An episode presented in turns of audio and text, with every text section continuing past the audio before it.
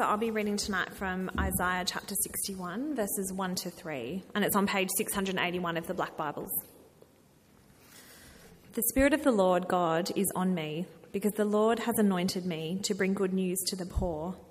He has sent me to heal the brokenhearted, to proclaim liberty to the captives and freedom to the prisoners, to proclaim the year of the Lord's favour and the day of our God's vengeance, to comfort all who mourn, to provide for those who mourn in Zion, to give them a crown of beauty instead of ashes, festive oil instead of mourning, and splendid clothes instead of despair. And they will be called righteous trees planted by the Lord to glorify him. The second reading is from Acts chapter 12, and that can be found on page 1015. About that time, King Herod cruelly attacked some who belonged to the church, and he killed James, John's brother, with the sword. When he saw that it pleased the Jews, he proceeded to arrest Peter too, during the days of unleavened bread. After the arrest, he put him in prison and assigned four squads of four soldiers each to guard him intending to bring him out to the people after the Passover. So Peter was kept in prison, but prayer was being made earnestly to God for him by the church. On the night before Herod was to bring him out for execution, Peter, bound with two chains, was sleeping between two soldiers, while the sentries in front of the door guarded the prison. Suddenly, an angel of the Lord appeared, and a light shone in the cell. Striking Peter on the side, he woke him up and said, Quick, get up. Then the chains fell off his wrists. Get dressed, the angel told him, and put on your sandals. And he did so. Wrap your cloak around you, he told him, and follow me. So he went out and followed. And he did not know that what took place through the angel was real, but thought he was seeing a vision. After they passed the first and second guard posts, they came to the iron gate that leads into the city which opened to them by itself. They went outside and passed one street, and immediately the angel left him. Then Peter came to himself and said, Now I know for certain that the Lord has sent his angel and rescued me from Herod's grasp and from all that, and from all that the Jewish people expected. When he realized this, he went to the house of Mary, the mother of John Mark, where, they, where many had assembled and were praying. He knocked at the door in the gateway, and a servant named Rhoda came to answer. She recognized Peter's voice, and because of her joy, she did not open the gate, but ran in and announced that Peter was standing at the gateway. You're crazy, they told her, but she kept insisting that it was true. Then they said, It's his angel. Peter, however, kept on knocking, and when they opened the door and saw him, they were astounded. Motioning to, motioning to them with his hand to be silent, he explained to them how the Lord had brought him out of the prison. Report these things to James and the brothers, he said. Then he departed and went to a different place. At daylight, there was a great commotion among the soldiers as to what could have become of Peter. After Herod had searched and did not find him, he interrogated the guards and ordered their execution. Then Herod went down from Judea to Caesarea and stayed there. He had been very angry with the Tyrians and Sidonians. Together, they presented themselves before him. They won over Blastus, who was in charge of the king's bedroom, and through him they asked for peace, because their country was supplied with food from the king's country. So on an appointed day, dressed in royal robes and seated on the throne, Herod delivered a public address to them. The assembled people began to shout, It's the voice of a God and not of a man. At once an angel of the Lord struck him because he did not give the glory to God, and he became infected with worms and died. Then God's message flourished and multiplied. After they had completed their relief mission, Barnabas and Saul returned to Jerusalem, taking along John, who is called Mark. This is the word of God. Thanks be to God. Thanks, Belle. It'd be great if you can keep that passage open at Acts 12. We'll be ha- having a look at that. I forgot to mention earlier, I've got to zip off to um, Lavender Bay after church, so I'm sorry um, if I won't be able to get to meet you properly if you're visiting with us. Um, we're at the halfway point pretty well in Acts. We've been Acts, in Acts most of the year. Uh, we're getting to the end of the section where the gospel is kind of happening in Jerusalem and Judea, and it's kind of Jewish. Uh, next week, we'll hear Paul take the gospel to the ends of the world, basically. So, there's a bit of an end, end point. It's, we reach um, we, we finally kind of get a climax of the opposition to the gospel so far amongst the Jews. Now it's the king of the Jews, Herod, who stands against the gospel. It kind of gets a bit political. Because uh, you see, in our world, people in power often stand against God's mission moving forward. They stand against his kingdom's expansion. It happens in lots and lots of countries around the world. Um, I was hearing during the week of how uh, in North Korea, the, the dictatorship are kind of scared that Christianity will defeat, I think it's Juche. I, am not sure quite how to pronounce it, uh, but this political ideology of self reliance. And so they try to kind of silence Christianity. In our own country, we know that people are trying to get our SRE out of schools, try to silence the Christian voice in schools. Just actually today down at James Milson, some people were visiting and were told by the person in, on authority today that today will not be a religious afternoon. None of your Christian claptrap. No sing hymn, hymn singing was the message. Our media, they don't want to hear the Christian voice. They don't want to have Christians kind of questioning the cherished norms and values of our society.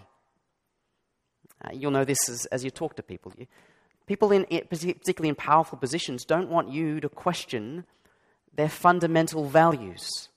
The kind of your, your business. They, they don't want to hear you uh, question the priorities of the company, kind of give a Christian critique.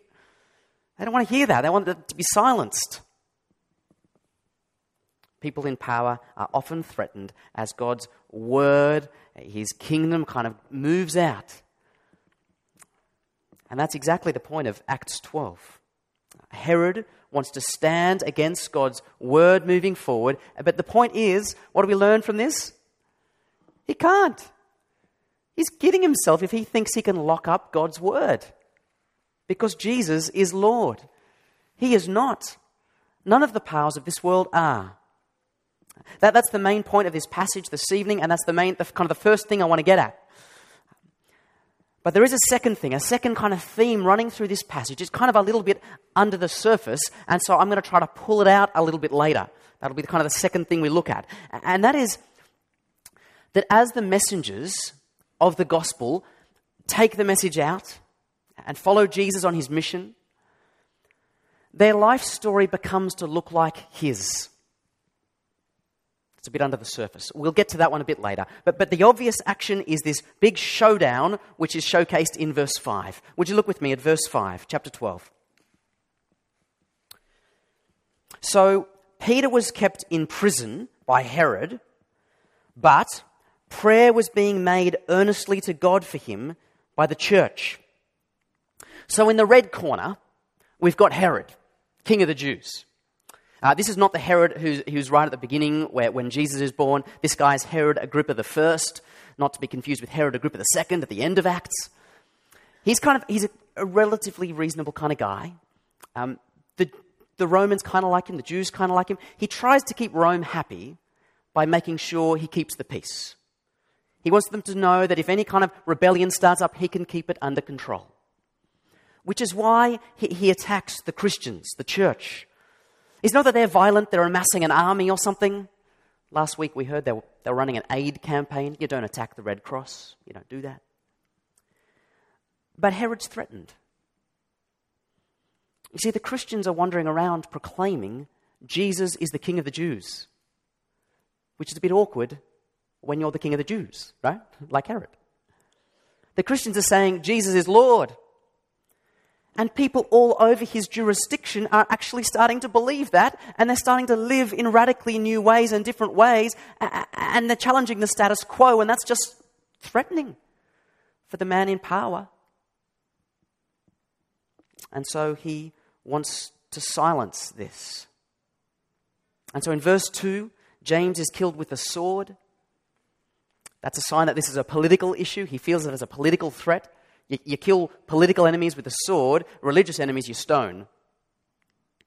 And then in verse 3, he goes on. Would, you read verse 3 with me? When he saw that killing James pleased the Jews, Herod proceeded to arrest Peter too during the days of unleavened bread. After the arrest, he put him in prison and assigned four squads of four soldiers each to guard him. I would take that as a compliment. It's going to take 16 guys to stop me. Intending to bring him out to the people after the Passover. It's quite a politically astute move, isn't it? You don't just go and get Peter, because uh, how will the people respond? You go for James, a kind of low level leader of these, this Christian movement. The people like it? Oh, good. Okay, I'll go for Peter then. And he sticks Peter in prison, and the leader of the church is neutralized. I've locked up God's word. This Christian thing is going to come to nothing. So in the red corner, we've got Herod trying to lock up God's word. And in the blue corner, did you read there in verse 5? What, what do we got? We got a bunch of Christians in a house praying to God. How's it going to turn out? Ding, ding. Let's see how it goes. Let's see the fight. So, verse 6, let's look at that. Verse 6 On the night before Herod was to bring him out for execution, the clock's ticking, God's waiting for the last minute. Peter, bound with two chains, was sleeping between two soldiers while the sentries in front of the door guarded the prison. You see the point there? This guy's well guarded. And Herod's throwing his might against Peter. He's not getting out of here. It's a little bit, you know, mission impossible. I think if it was modern days, he'd have one of those alarm systems with the laser beams. You know the one in the movies where you've got to jump over it and stuff? Yeah, he'd have one of them. This is mission impossible. The clock's ticking. He's going to be executed tomorrow. Tick, tick, tick. And, and then in verse 7, suddenly an angel of the Lord appears, and a light shone in the cell, and the soundtrack of Mission Impossible stopped. Striking Peter on the side, he woke him up and said, Quick, get up. Then the chains just fell off his wrists. Mission Impossible, whatever. Peter literally just walks out of the place. And we get the world's first automatic door. It's beautiful. And this battle, it's kind of over with a, like a one punch knockout. There's, there's not even a contest. See, the point here is Herod might be the king of the Jews by title, but Jesus owns the prison. And then in verse 12, we're reminded of what's actually going on, what, who, who the parties in this clash are. Look, look with me at verse 12. Peter's wandered out of prison. He's walking down the road. He realizes, sorry, realizes it's true. Verse 12, when he realized this, he went to the house of Mary, the mother of John Mark, where many had assembled and were praying. Remember that? That was the clash. Herod, the praying Christians prayer has prevailed. This has been a great reminder to me this week. It's actually through prayer that we engage in this big battle. Prayer is a huge part of how we, if you will, get in the ring and fight for the sake of God's kingdom, for the spread of His word. We pray. That's where we do the heavy lifting in this work. Now, I'm challenged by this because I'm not a very good prayer. I like to pray with other people, but by myself, I'm not very good at it. I'm tempted to think it's kind of weak. Aren't I better off just getting out there and actually doing something with my hands, you know, get, getting busy? I'm kind of tempted to think it's one of the small parts of this battle, not, not a big part of it. And I've spoken to a number of you who struggle to pray. And often when we do pray, we pray about such petty things. Let's face it. I think we forget that we as Christians are involved in the rescue mission for our world. And a massive part of how we engage in the mission is on our knees. Do you see what the clash involved there in verse 5? Peter was kept in prison but the Christians were praying. That's what they did. They didn't get out there to try to break into the prison, they just prayed. That's what we do. And do you see how they prayed, verse 5. Prayer was being made earnestly. It's actually the same phrase that's used in Luke's gospel to describe how Jesus prayed in the garden. Just before he died, you remember that scene? He's praying so earnestly that his sweat is like drops of blood. And he is praying about the future of the world. He wants the world to be rescued. If it's got to be by the cross, then God, please help me to, be, to submit myself to, to your will and face the cross. He's praying big prayers. What would happen in our world, our church, our lives if we prayed like that, earnestly? If we prayed big things, not for my job promotion, but that his kingdom would come you know, friends, I'm tempted to pray small things because my life is often made up of small things. You know what helps me? The Lord's Prayer. Would you believe how Jesus taught us to pray? Would you believe it? When he says, Hallowed be your name, your kingdom come, your will be done on earth as it is in heaven. That's, that's a, a big kind of prayer. What would happen if we prayed those sorts of prayers? Because if the kingdom is going to advance, this is a big part of what we do. We pray. So, Tuesday night, Wednesday night, prayer meeting, 7:30 here.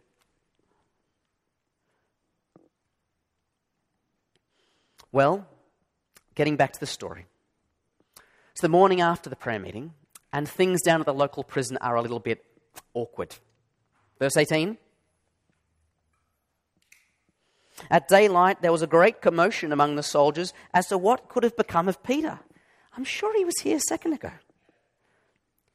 Verse 19, after Herod had searched and did not find him. I love that little phrase. I'm sure Herod didn't actually go out there and search for him, but it, makes it sound that way. So you've got this kind of picture of Herod going, Where is he? I'm sure he was around. No, you know, it makes Herod look like an idiot, which is the point of this passage. When Herod, uh, sorry, had searched and did not find him, he interrogated the guards and ordered their execution instead of Peter. Then Herod went down from Judea to Caesarea and stayed there. So his kind of laser beam alarm system, all of his efforts came to nothing. You can't lock up God's word. And so Herod sulks off with his tail between his legs back home to Caesarea. But God's not finished with him. Of course, when he gets home, the Tyrians and Sidonians are waiting there and they kind of want to suck up to him and it makes his ego feel a bit better. And so he knows that the next day he's got to kind of appear before the Tyrians and Sidonians in this great theatre. And he looks in his wardrobe and he thinks, How do I want to present myself? I know. And he selects the gown that was given to him by Lady Gaga. Um, it's entirely made of silver, according to the historians quite wonderful weaving, according to Josephus. And he puts it on, and he presents himself before all these people. And the morning sun is kind of just there, and it reflects off this silver gown incredibly, stuns them all. They're overawed, and they say, oh, It's the voice of a God, not a man. And he says, You got it, people. Or something like that. And then all of a sudden, God's judgment is complete.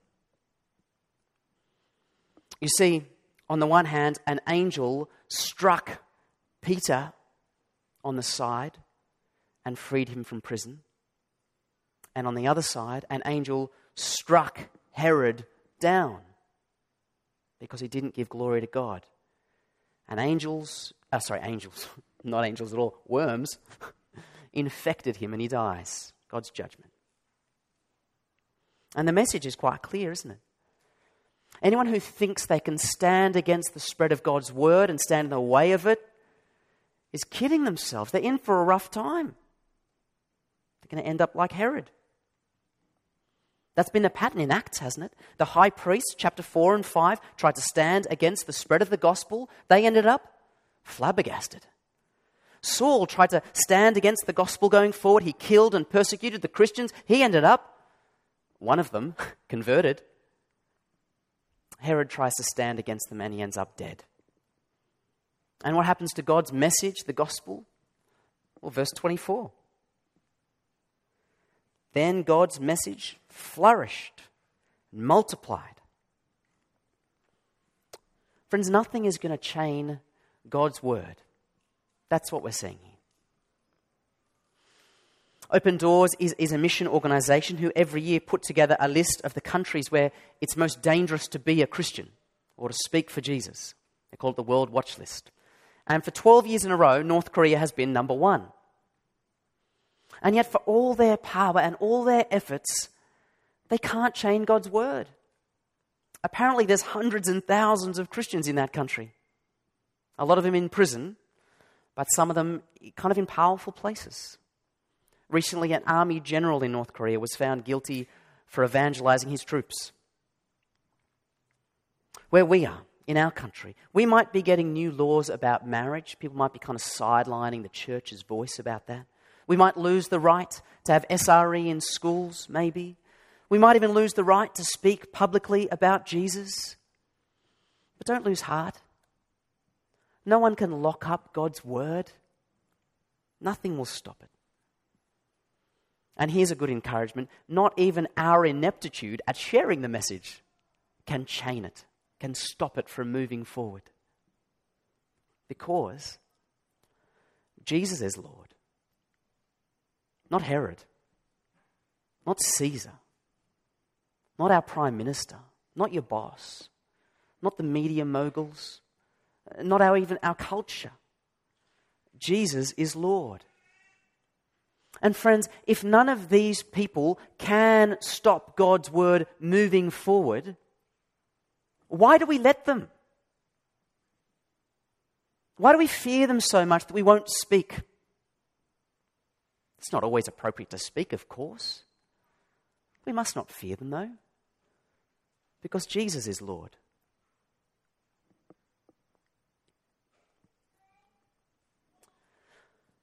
Well, I want to move now and um, address a different topic, which I think you could think I'm, I'm, talking about something completely different, but I hope you see that these things are totally interlaced.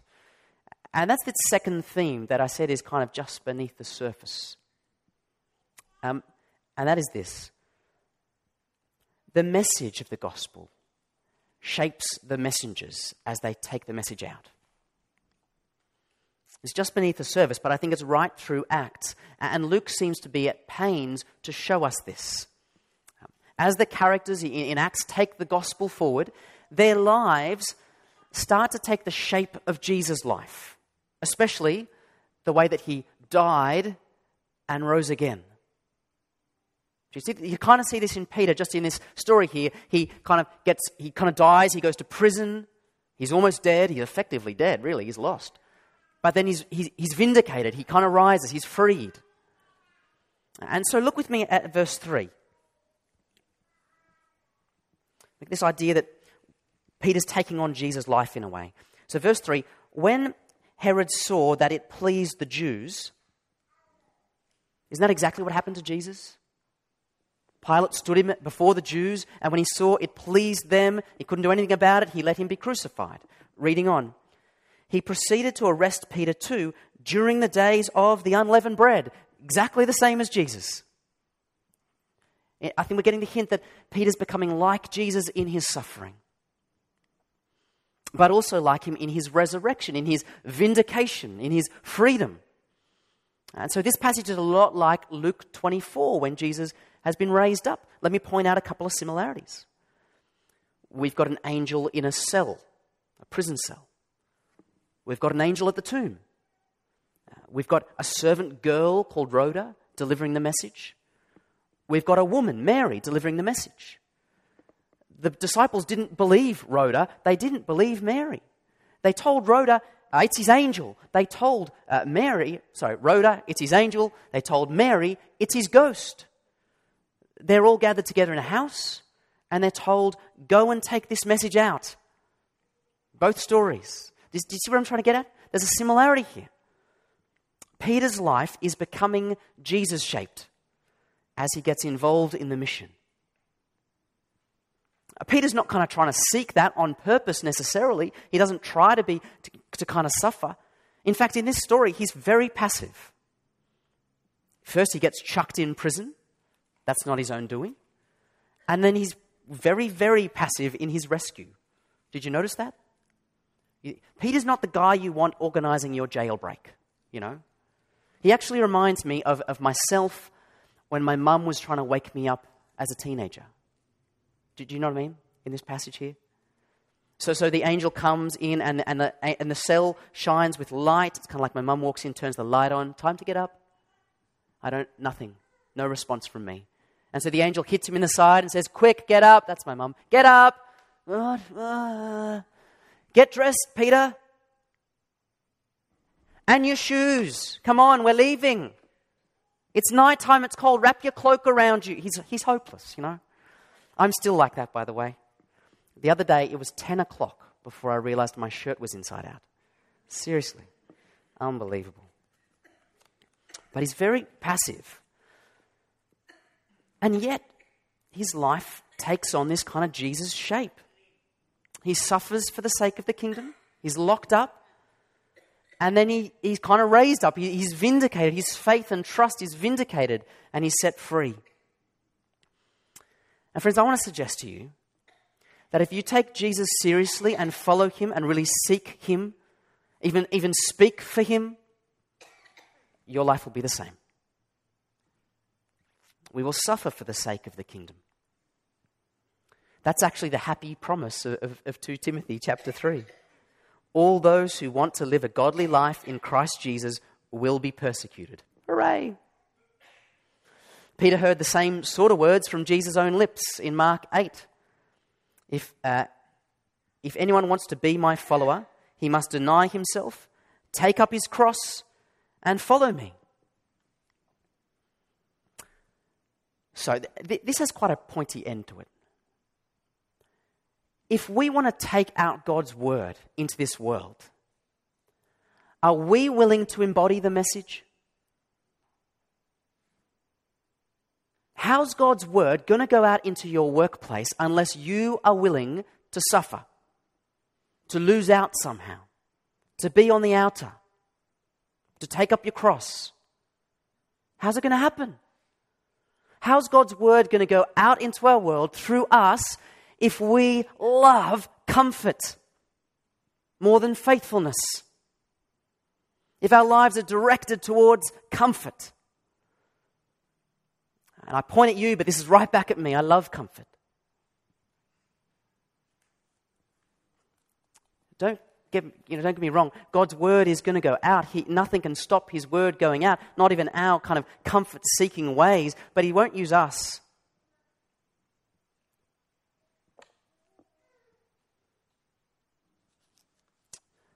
Friends, if we want to walk with Jesus, if we want to join him where he's at and be on mission with him, then we're going to join him in his suffering. And if that were the end of the story, we should all cry and probably leave church and never come back again. But praise God, that's not the end. Because the very focus of this section is that God is able to rescue. God will vindicate the people who trust in Him. If we share in His sufferings, we will share in His resurrection and glory. Why? Because He's the Lord. You put your trust in Him, that's the right thing to do. It will not be forgotten, it will be vindicated. Not always in this life. James, sword, head, gone, finished. No vindication in this life. Peter got a bit of vindication in this life.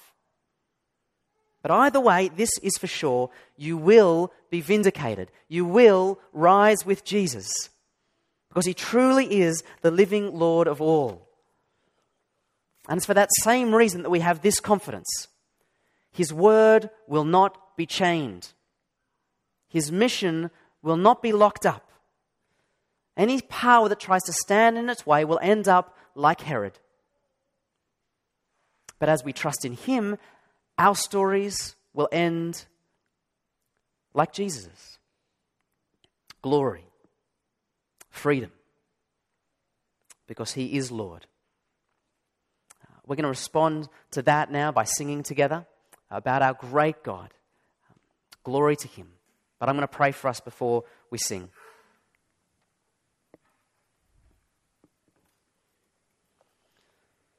Oh, Father, um, we, I pray now that you would take your word and um, put it to work in each of us. Lord, please don't let us forget the things we've heard and um, the way that your word has maybe challenged us, maybe encouraged us. Please may that be an enduring work. Father, I pray for those amongst us who uh, perhaps have been flagging in prayers. Would you cause them to, to trust that prayer is significant and to draw near to you and get involved in this great battle, this great work for the sake of your kingdom. Father, use our church. Make us pray. Father, I pray for those who might be uh, feeling um, like it's all a bit hopeless. Please encourage them with the, the news that they will join you in your resurrection, your vindication, that you will not forget them, but you are Lord. And Father, for each of us, please challenge our, our love of comfort. Uh, make us ready to walk with you, Jesus, in your sufferings, that we might walk with you in, in your resurrection glory as well. Oh, Father, please take us and use us. We want to be part of your mission moving forward in this world. Uh, so use us, we pray. Amen.